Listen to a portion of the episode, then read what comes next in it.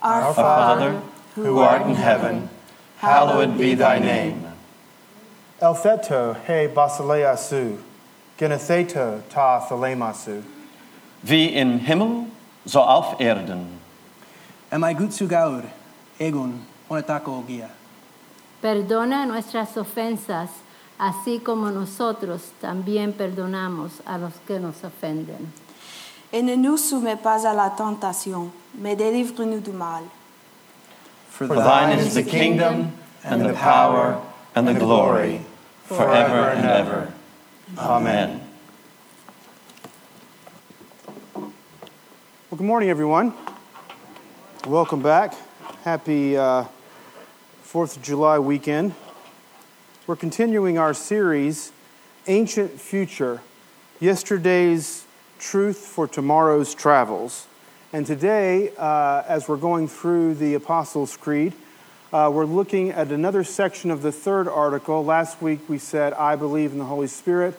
And the next phrase is, I believe in the Holy Catholic Church. So as we focus in on that statement, I wanted to start with this little story. Once I saw this guy on a bridge about to jump. I said, don't do it. He said, nobody loves me. I said, God loves you. Do you believe in God? He said, yes. I said, are you a Christian or a Jew or someone of some other faith? He said, I'm a Christian. And I said, me too. Protestant or Catholic? And he said, Protestant. And I said, me too. I said, what franchise? He said, Baptist. I said, me too. Northern Baptist or Southern Baptist? He said, Northern Baptist. I said, me too. Northern Conservative Baptist or Northern Liberal Baptist? He said, Northern Conservative Baptist. I said, me too. Northern Conservative Baptist Great Lakes region or Northern Conservative Baptist Eastern region? He said, Northern Conservative Baptist, Great Lakes region. Me too. Northern Conservative Baptist, Great Lakes region, Council of eighteen seventy-nine, or Northern Conservative Baptist, Great Lakes region, Council of nineteen twelve. He said, Northern Conservative Baptist, Great Lakes region, Council of nineteen twelve. I said, die, heretic, and I pushed him over.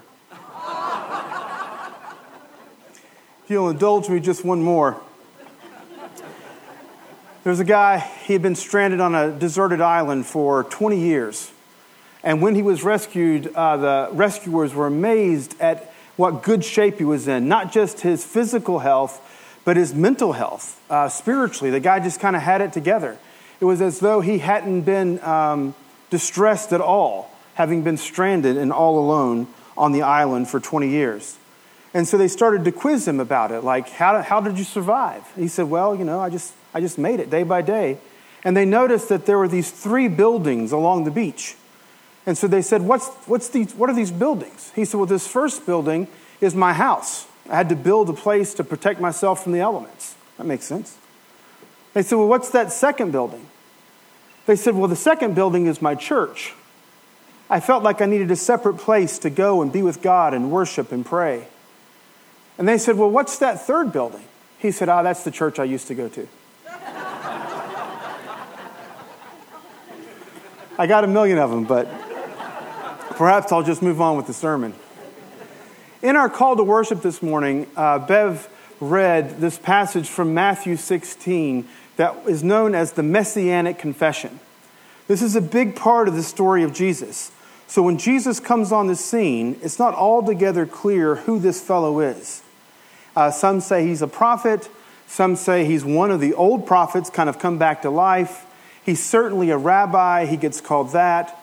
But then at one point in the storyline of all four Gospels, Matthew, Mark, Luke, and John, there's this point where Jesus is confessed as the Messiah. Now, in Matthew, Mark, and Luke, that always comes on the lips of Peter, right? Who do you say that I am? Jesus asked the disciples at large. And then Peter speaks up and says, you are the Christ. It's a major turning point in the story. It's as though no one prior to that point quite knew exactly who Jesus was, but though everyone after that point knows. It's like the cat's out of the bag. John is different. Uh, John tells the story differently in a lot of ways. But interestingly enough, the Messianic confession in John's gospel doesn't come on the lips of Peter, but interestingly enough, on the lips of Martha. It's when Lazarus uh, had died and Jesus shows up and she's like, "Lord, if you had been here, my brother would not have died. Like, where were you?" And uh, he's like, "Well, you know, I'm sad. I'm sad with you." And she's like, "Well, that's good, but we're all sad, but you could have done something about it." And he's like, "Well, we'll see him one day in the resurrection." And she's like, "That doesn't help much." And then he says, "I am the resurrection and the life." And she says, "You're right. You are the Christ, the Son of the living God." So this, this confession, this Messianic confession, is a very important part. All four Gospels kind of uh, pivot on that confession. Things that happen up until that point, and then things happen after that point. In Matthew's account of it, though, we find the only use of the word church that we find at all in the Gospels. So the word church only appears in Matthew sixteen, and it appears in this story where Peter says, "You are the Christ." Right? So Peter confesses that Jesus is the Christ, and Jesus in response says, "I'm going to call you now Peter." Apparently previously he'd been called Simon. He says, "I'm going to call you Peter, Simon, son of Jonah.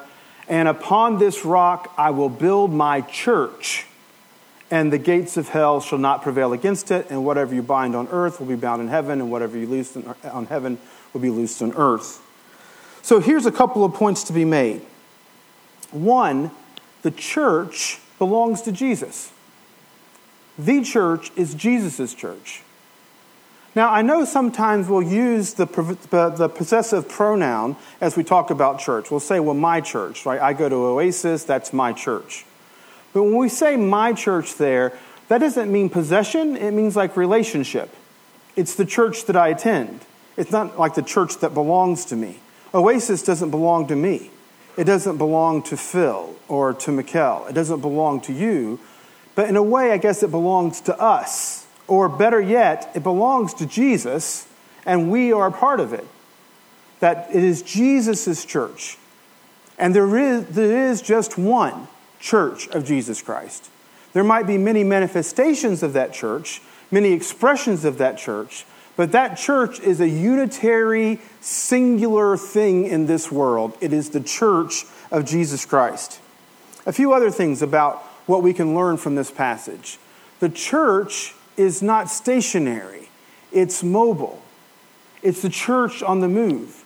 It says that the gates of hell will not be able to withstand it. Now, sometimes I think that gets misconceived. We imagine the church as this little cloister of folks that have to huddle up and protect ourselves against the big bad world.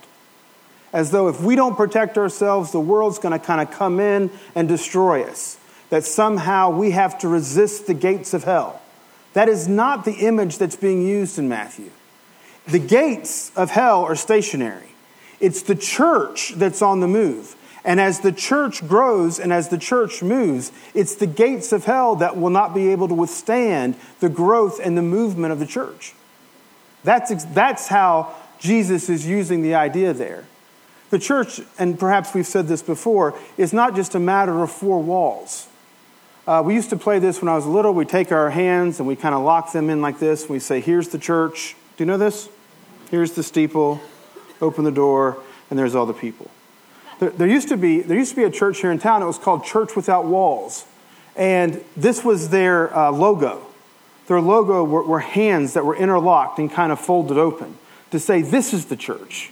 Um, interesting enough, that church is no longer in existence, but I still love the imagery, right? I love the imagery that this is the church, that we are the church, and not just us as opposed to other groups of the church, but us inclusive of other groups of the church. So the church belongs to Jesus. The church is on the move. The church is not restrictive to one group of the church or one section of the church, but it is global and it is inclusive. One of the other major images used for the church in the New Testament is the body of Christ. it's a reoccurring metaphor that we find particularly throughout the writings of Paul. Here's one passage. It comes from First Corinthians chapter twelve, and Paul says this: "For just as the body is one and has many members, and all of the members of the body, though many, are one body, so it is with Christ. For in the one Spirit we were all baptized into one body, Jews or Greeks, slaves or free, and we were all made to drink of one Spirit. Indeed, uh, uh, the body does not consist of one member, but of many. If the foot would say, because I am not a hand, I do not belong to the body, that would not make any make it any less a part of the body. And if the ear would say, because I am not an eye, I do not belong to the body, that would not make it any less part of the body. If the whole body were an eye, where would the hearing be?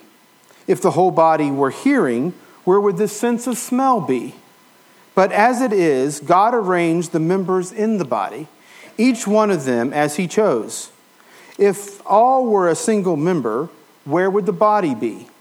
As it is, there are many members, yet one body. The eye cannot say to the hand, I have no need of you, and nor again the head to the feet, I have no need of you. On the contrary, the members of the body that seem to be weaker um, are indispensable, and the members of the body that we think are less honorable we clothe with great honor, and our less respectable members are treated with greater respect, whereas our more respectable members do not need this.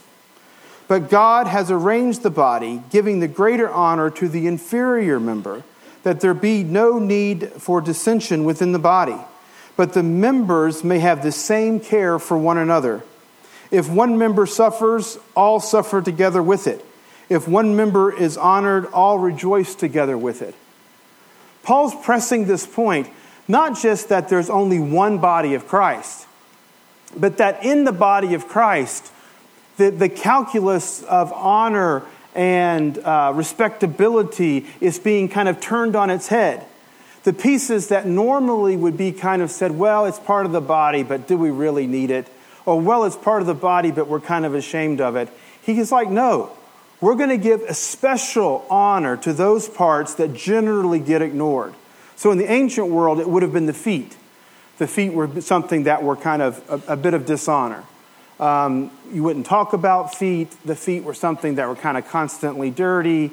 But he kind of uses this idea that not only are we going to be inclusive, but we're going to make a special effort to honor those bits that the culture kind of finds disgusting or despicable. Because we're all in this together. There is one body. No one part of the body can say, I'm not a part, and no one part of the body can say, I have no need for some other part of the body. So let's think about what that might look like in terms of global Christianity. Christianity is a broad and expansive faith. It can be found in every part of the globe, and it can be found in lots and lots of different expressions. There's a couple of uh, historians and kind of analyst of global Christianity, in particular Philip Jenkins, who now teaches at Baylor, and Jake Jacobson, who teaches at Messiah College, who have said that there are four major categories that Christians might be kind of uh, divided into. The first group is Orthodox. Perhaps you have some friends who are Orthodox, whether they're Greek Orthodox or Russian Orthodox, Syrian or Assyrian, Coptic, Ethiopian, Ethiopian, Armenian. There's a whole kind of expression of Eastern Christianity that might look very different to us. Like the way they practice their faith might not look similar to ours. But they believe in Jesus Christ, right? They believe in God the Father Almighty, maker of heaven and earth, and in Jesus Christ, his only Son, our Lord, right? They say the same creeds that we say. Now, some of them might say it in Greek, where we say it in English, but it's still the same creed. And they're, um, and the fact that we don't know about them, and the fact that they seem so different from us, is no reason for us to think that's not the part of the body of Christ. That would be like the hand saying, well, I don't really know much about that foot. Or the eye saying, I don't really know much about that ear. Perhaps you saw several years ago, there were twenty-one Coptic Christians who were murdered by ISIS on the shores of Libya. They were all dressed in orange jumpsuits, and it kind of made the news because they kind of got beheaded, and it was filmed and kind of re- released. Look, there are Christians in, in Baghdad. There are Christians in Jordan.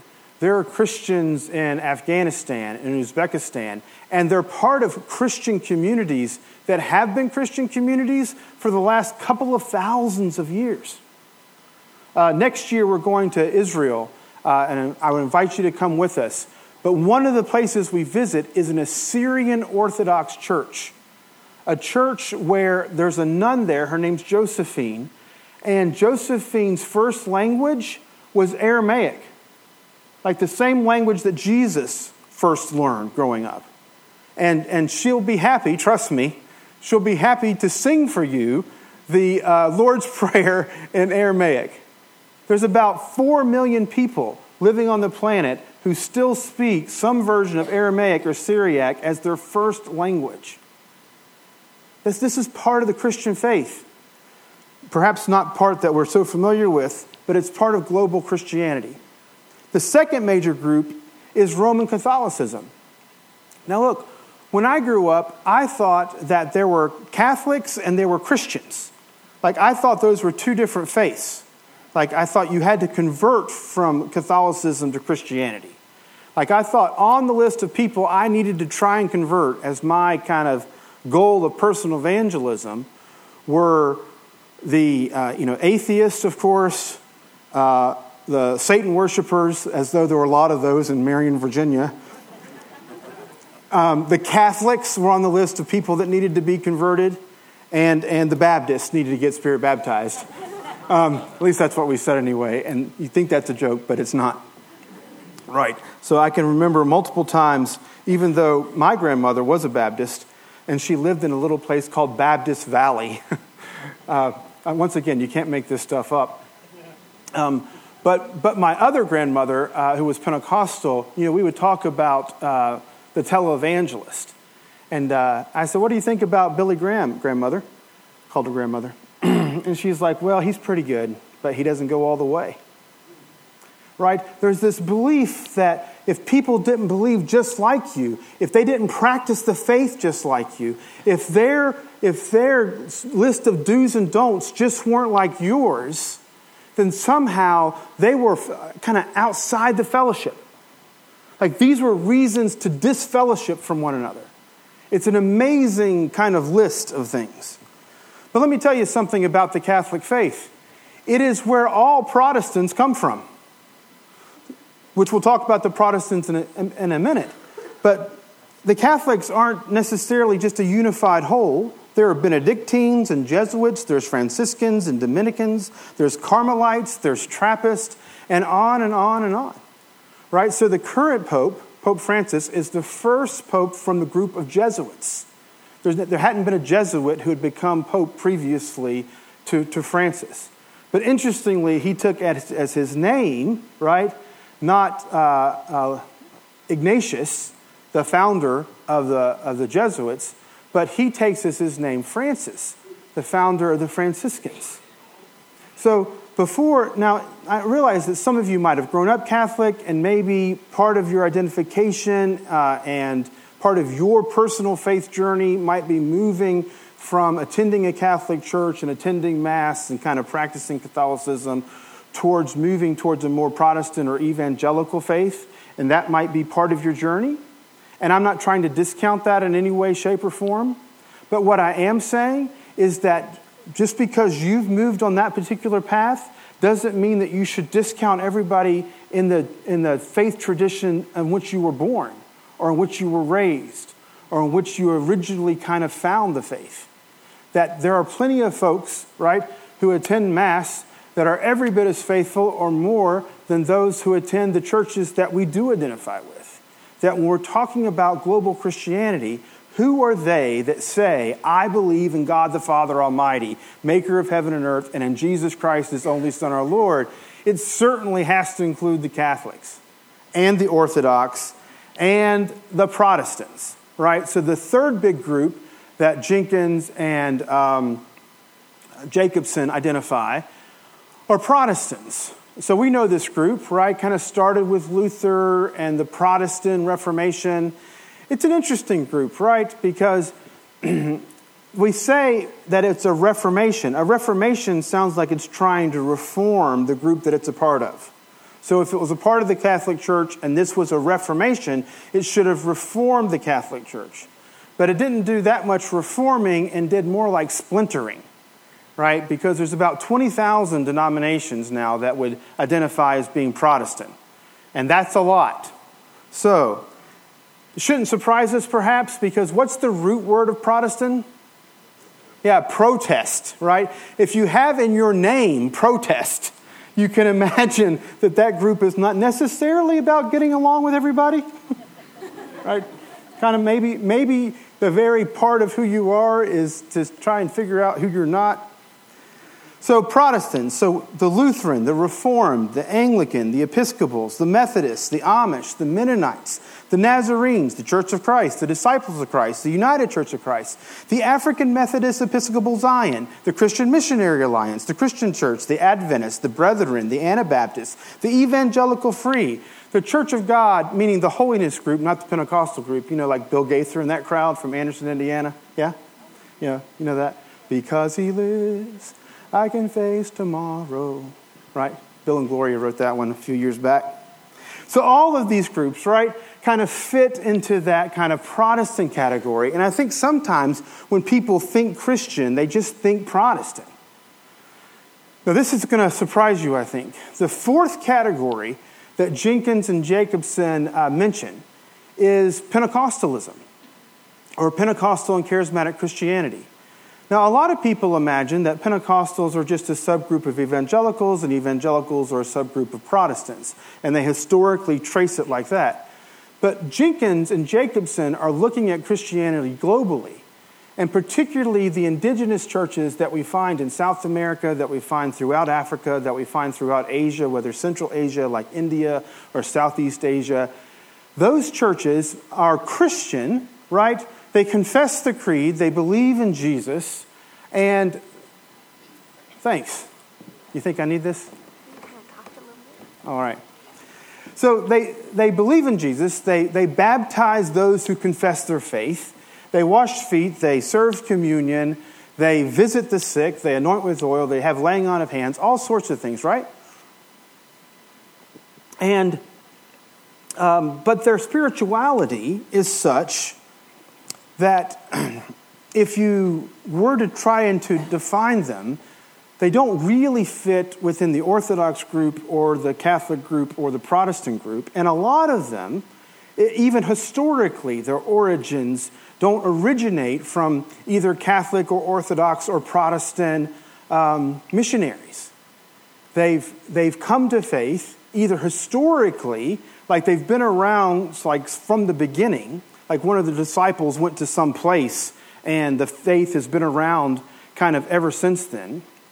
Or there are groups that have come to faith kind of through charismatic activity. Somebody had a dream or a vision and it started a church. There's a group in Central Africa, oops, there's a group in Central uh, Africa called the Akarinu. Uh, I met an Akarinu pastor when I was in Kenya a few years ago. So they're Christian. In fact, they self-identify as being Pentecostal. They speak in tongues and cast out demons and stuff. Um, but their group doesn't trace its origin to Europe or North America. Their group also, interestingly enough, wear turbans. And so I'm talking to this guy, and he's you know, wearing a turban, and he's preaching in the little chapel at the little Bible college I'm at there in Eldoret. And afterwards, as we're talking, and he was like in his eighties, early eighties. He was particularly grieved because his daughter had started attending, wait for it, an Assemblies of God church. I know. Like, wouldn't that worry you? And he said she she took off her turban. He's like, I tied her first turban on her when she was two. So for him, the wearing of the turban was closely related to the following of Jesus, right? They had a practice, they had they had a, a custom that they did that identified who they were and who they were as a family and who they were publicly. It was a way of identifying with Jesus Christ. And so for her to take off her turban was to kind of dismiss her kind of public and family identity. Fascinating, right? Because I think most of the people that live in my neighborhood, if they saw somebody in a turban, they'd think, hmm, wonder who the visitor is, right? And they probably wouldn't think, oh, I bet you that's an Ocarino Christian. My point is this, is that the body of Christ, the body which Paul speaks of, the, the family of God, this church that Jesus says is my church, is broad and diverse. It's, it's local. We can find lots of expressions even in Lakeland or Polk County, but it is also global. And that's the church that we're confessing when we say the creed. When we say, I believe in the Holy Spirit and in the Holy Catholic Church, that reference, Catholic there, doesn't mean Catholic as opposed to Orthodox or Protestant or Pentecostal charismatic. This was kind of before those divisions took place, and the word Catholic in a lowercase c just meant universal, uh, I, global, right? I believe in the global church of Jesus Christ, that I identify with Jesus and I'll identify with those that Jesus identifies with. And sometimes we have to kind of get over ourselves. Like if we imagined, like I go to this church, but I don't know if I like that, how things are going there. Perhaps that church isn't for me. So I move and I go to this other church that's ten minutes down the road. Well, you realize that's like saying in the body of Christ, I go to the church on this knuckle, but there must be something wrong with that church. So I'm going to go to the church on this other knuckle, on the same finger. Like literally, that's the movement that we normally take because we're not going to churches that are radically different than the ones we've come from. Right? We're going ones that are just slightly different on this issue or that issue or this topic or that topic or how they sing this or how they do that or how they practice this. But it's all the church. Now, we've asked you uh, as you came in today to write down your name and your faith tradition or your kind of church of origin. So mine says Robbie Church of God. Now, that's not the Bill Gaither Church of God uh, from Anderson, Indiana. This is the Cleveland, Tennessee Church of God. Uh, despite the fact that Hannah says they're not the snake handlers. Okay, fair enough. She says she wasn't a snake handler. And, and the Church of God doesn't currently practice snake handling, but they did at one time. I pointed that out. I used to be on staff at the mother church of that tradition, North Cleveland Church of God in Cleveland, Tennessee. It's the, as they like to say, it's the oldest continuing Pentecostal church Uh, in the United States of America. So that church has been there literally on that same block uh, since nineteen oh six, and it's been a Pentecostal church ever since then. And at one time, the pastor there, A J Tomlinson's daughter in particular, uh, as she worshiped God, would often handle snakes. And so eventually they would kind of dismiss that as a way of worship.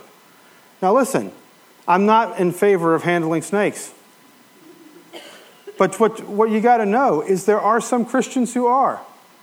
Maybe that seems too bizarre for you to get on board with, but we all have those family members that are a little crazy, right?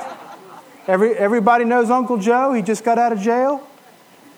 Yeah? But they're family. That before, before we speak so harshly about some other part of the church, let's appreciate the fact that that's part of the body of Christ.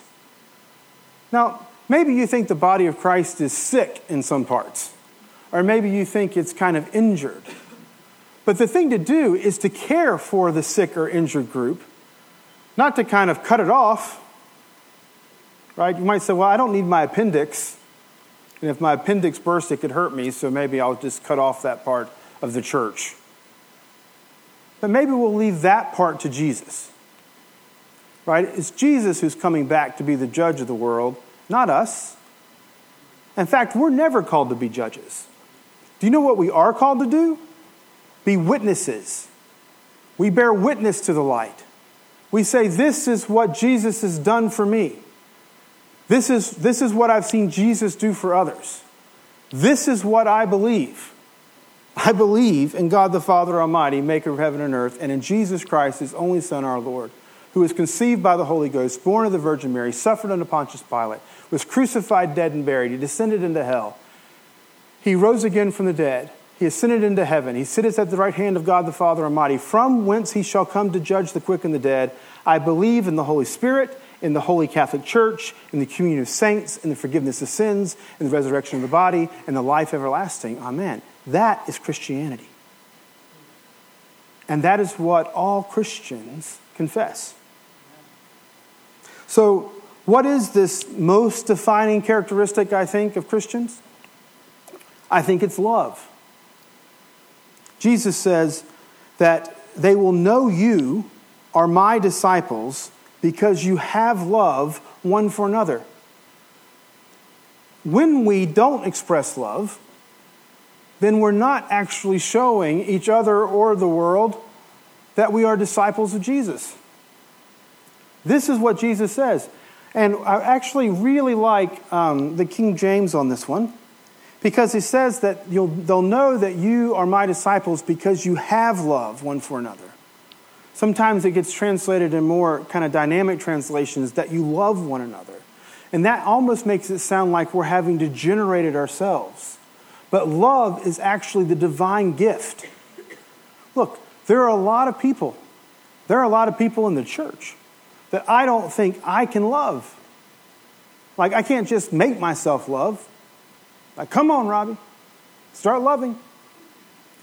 But the, the divine gift is love. Love is what Jesus gives to us so that we can then have, that you have love one for another. Like, the very loving that we do is not even of our own accord. It is a gift of God. Paul comments about the body. As we read earlier, that passage from First Corinthians twelve, it is followed by First Corinthians thirteen, often called the love chapter, which, by the way, is not about marriage, uh, despite its commonplace appearance in wedding ceremonies. It says this: love is patient, love is kind, love is not envious or boastful or arrogant or rude. It does not insist on its own way. It is not irritable or resentful. It does not rejoice in wrongdoing, but rejoices in the truth. It bears all things, believes all things, hopes all things, endures all things. Love never ends. It's not a bad text to read in a Christian wedding. But the fact that it's almost exclusively read in Christian weddings, I think, has led us to believe that this passage of Scripture is about marriage. That this is some high bar that if you can reach it, then maybe you can marry that person and stay with them. But that is not what the Apostle Paul's trying to say. This is not Paul's high bar, like, whew, I don't know if we can get there, but if we can, you can marry that person. This is a low bar. This is his basic instruction for us. Like, this is, this is the requirement for being part of the community. Like, this is what we need to do with everyone, but especially those within the church. Be patient and kind, not envious or boastful, not arrogant or rude, not insisting on our own way, not irritable or resentful, not rejoicing in wrongdoing, but, but rejoicing in the truth, bearing all, believing all, hoping all, enduring all, and never ending. Paul writes this too uh, in his letter to the Ephesians. He says, I therefore, the prisoner in the Lord, beg you to lead a life worthy of the calling to which you have been called, with all humility and gentleness, with patience, bearing with one another in love, making every effort to maintain the unity of the Spirit in the bond of peace. There is one body and one Spirit, just as you were called to one hope of your calling, one Lord, one faith, one baptism, one God and Father of all, who is above all and through all and in all. This creed, right, was written as a summary of what people believed, because we don't baptize the stranger. We welcome the stranger, we feed the stranger, we preach to the stranger, but we baptize the convert, right? We baptize the believer. Well, what do they need to believe? This: one Lord, one baptism, one Spirit. Uh, Hannah mentioned it earlier in the community of faith. We were kind of brainstorming with the staff this week, and uh, we looked at a variety of areas of Oasis. So uh, we looked at like Upstreet, you know, the children's ministry. We looked at C five, the youth ministry. We looked at the band and the tech crew and the cafe and the greeters and the ushers and those who serve communion and those who do reading and those who lead life groups, and those who serve as elders. We kind of looked at every kind of capacity where we thought there, there was a way to kind of volunteer at the church. And we were really blown away by the length of the list. Like more than, more than half of you, significantly more than half of you, volunteer in some form or fashion. And that's commendable. I mean, we that's that's who we are. It is what we believe in. Look, Christianity is not a spectator sport, right? It's participatory. It's something that you do. It's a life that's lived. It's something that you engage. You're, you're not just you're not just thinking something, and you're not just watching something. It's not that I'm not interested in what you think. I'm a thinker. I like words. But at the end of the day, what I want to know is, how do you live? How do you put this into practice? What does it look like in your life, in your family, in the place where you work, in your neighborhood, at your church? To believe in the Holy Catholic Church is to believe that we belong to Jesus, and that our belonging to Jesus calls us to a participation with Jesus. A participation that is not individualistic, right? It's personal, but it's collective. So it involves you, but it's not just you. So when we talk about the body of Christ, you, my friend, are not the body of Christ. You are a part of the body of Christ. You are a member of the body of Christ. And the same goes with the Holy Spirit that we talked about last week. That same passage in Corinthians will say, did you all not know that y'all's body is the temple of the Holy Spirit? I mean, Paul's a good Jew, right? He believes that there's one temple, right? There wasn't multiple temples, right? There's only one temple at a time anyway. There was the one Solomon built, but it got torn down, and then they rebuilt it, right? And we call it the second temple. Very clever. Not to confuse it with the first one. But what's interesting about Paul is he's already domesticating that. He's saying that we are the temple of the Holy Spirit, that we are the body of Christ.